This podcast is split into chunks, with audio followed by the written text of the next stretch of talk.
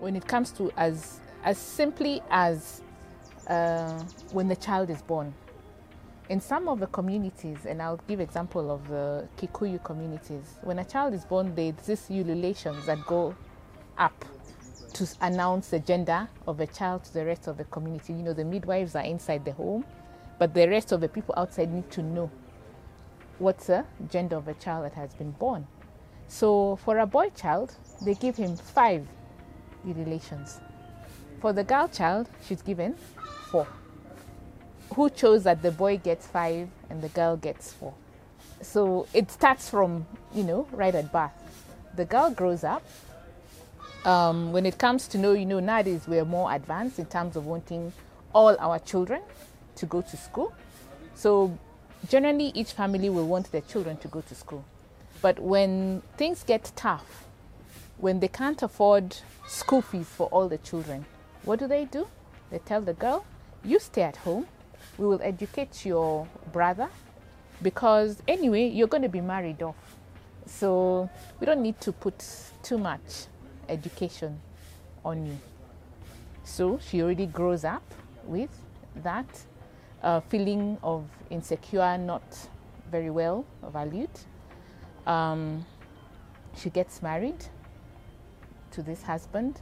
How is she treated in her matrimonial home? You're an outsider, you're an outcast. Sometimes, and unfortunately, should you know her husband die, some of them get chased away. You don't belong to this home. I have a case uh, when we did uh, training in Mathare. Mathare is one of the slum areas in, in Nairobi. And um, I came across a lady who had been, uh, she was married, then her husband passed on. So as soon as her husband passed on, the, the brothers in law came, chased her away, took some of the children, the male children, left her to go with the girl, with the girls, her daughters, and um, she had nowhere to go because she had come from a very poor family. Um, I think she was an orphan from her side. So even marrying this young man, I think, was for her a way of getting some stability. But he dies and she's chased away. So in slums, by the way, I discovered, and you may have seen this when you go, slums are divided. There's a good part of the slums, there's a middle class part of the slum, and there's a poor of a poor of a slum. And that is where she was staying. Yeah. So, you know, that has been the plight of the girl child or for the woman.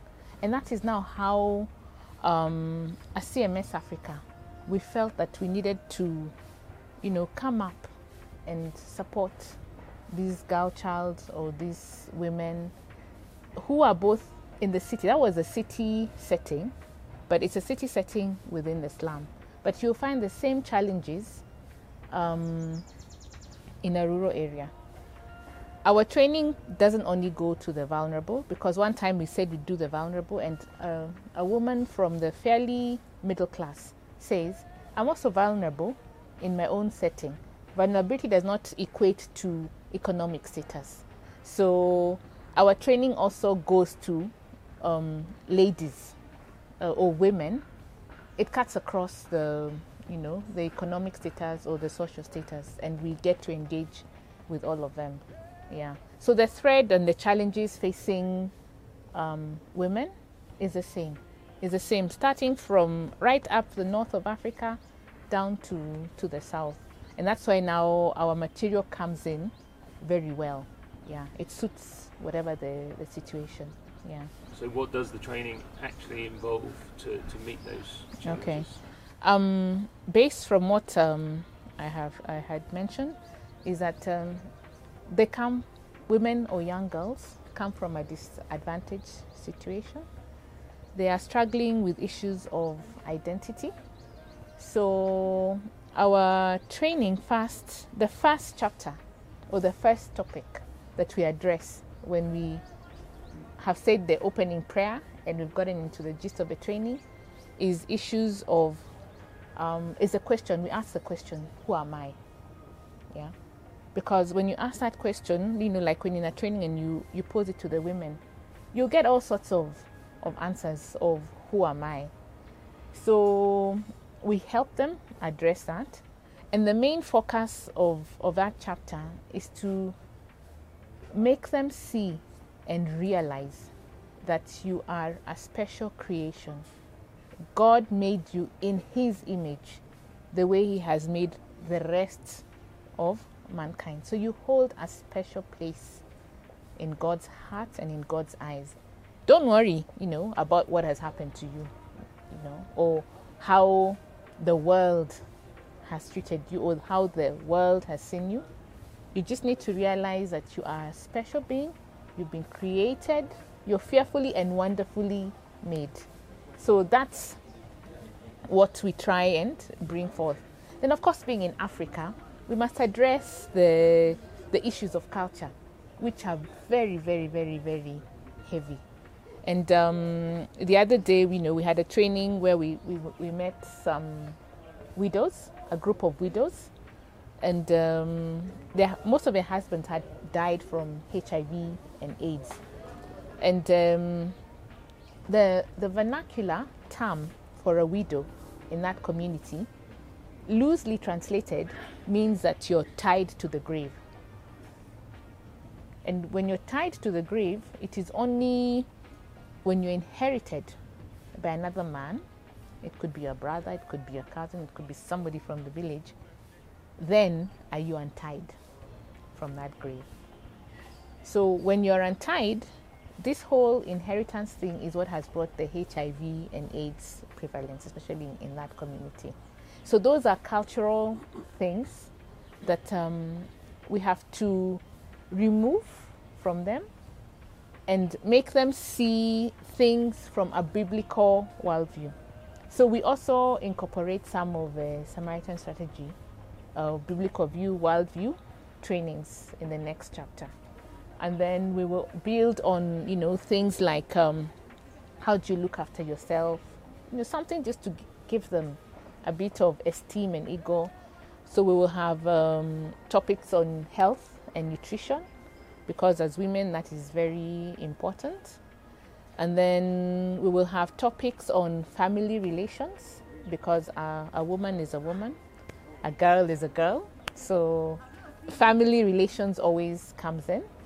And then we will have topics on uh, group group setting, developing groups, because ideally what we want to do is lift up the woman or the girl up to a place where she's confident, where she has um, a good self-esteem and a good identity is strong. Then now from there, transition her to uh, giving her skills to be able to, you know, make some little money for herself if she's alone or for herself and her family. So the next part of the training will involve um, uh, topics on financial planning, um, both at a personal level and for the small business that you're going to be running. There'll be something on entrepreneurship, record keeping, and bookkeeping and record keeping. And then we'll have a little bit on sales and marketing. You know, how do you um, where do you position your goods? Where do you, who do you sell to? Um, and again, referring to one of the trainings that we have had before, there was a woman who was selling groundnuts, and we asked her, "This groundnuts that you're selling, why did you decide that you're going to sell them where you're selling?" And she says, "I don't know. I just woke up and I said this is a place." So we asked her, "How much are you making, you know, from being in that place?" And then within the group also, and we really love it when this member is struggling and another member from the group is the one telling her, oh, no, no, no, you shouldn't be there.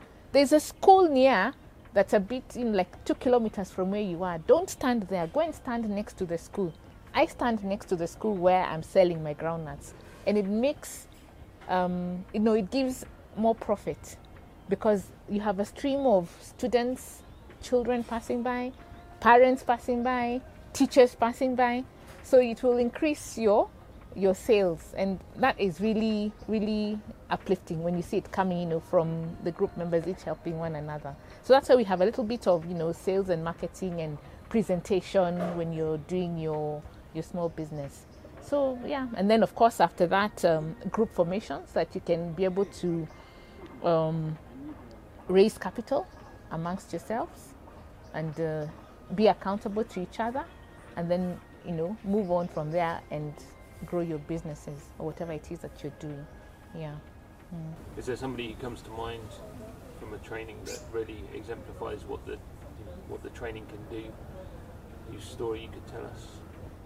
Yes, and that will be um, a lady who was trained in uh, Rorya.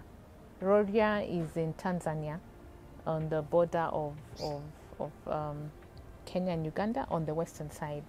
When the training was first uh, done, uh, she just came because her bishop had said um, there's a training that is being offered by CMS Africa and you need to mobilize um, uh, women to come and attend. So she came grudgingly the first time. In fact, she said she came late.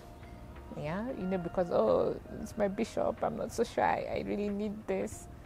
But she came late, sat down through, we normally do it for three days. Um, she sat down through the first day and she thought, oh, this, this is good. So the next day, she was the first one to come. And the third day, she still continued coming. Um, so, because after the training, we normally ask them, what, what are you going to do? What are some of the things that you're going to start doing um, immediately after you have learned, learned this? And for her, she took two things. Um, one was to start attending Bible study uh, more seriously, the, the fellowship, being involved more actively in the Mothers Union um, activities. Thirdly, was to start taking her children seriously. You know, before she used to feel that these are a bother, you know, and just letting them loose without the motherly affection. So she would start doing that. Um, you know, taking seriously what they're doing in school, the academics, just, you know, nurturing them. She would start doing that. And then, fourthly, she would start a business um, of rearing goats. That was her commitment after the end of the training. So we went back again after just to assess and see uh, what you know the effects or the outcomes of the training. And oh my, it was such it was such joy to see. She stuck to it. She stuck to what she had said she would do. In fact, now we're being told the other women who had not participated in the training were asking, What did you do to her? Hmm? What did you tell her? She has really transformed. Even us, please tell us what you told us. You know, tell us what you told her. Yeah, because suddenly she's vibrant, she's engaged, she's staunch in business, her goats have multiplied. She sells them in the market. Her house is clean and tidy. And that is what keeps me going. In fact, I keep saying, you know, having two roles in the office and also coordinating the women's program. Every time I go to the field, that is when I get my best hope and my best purpose of continuing what you continue to do.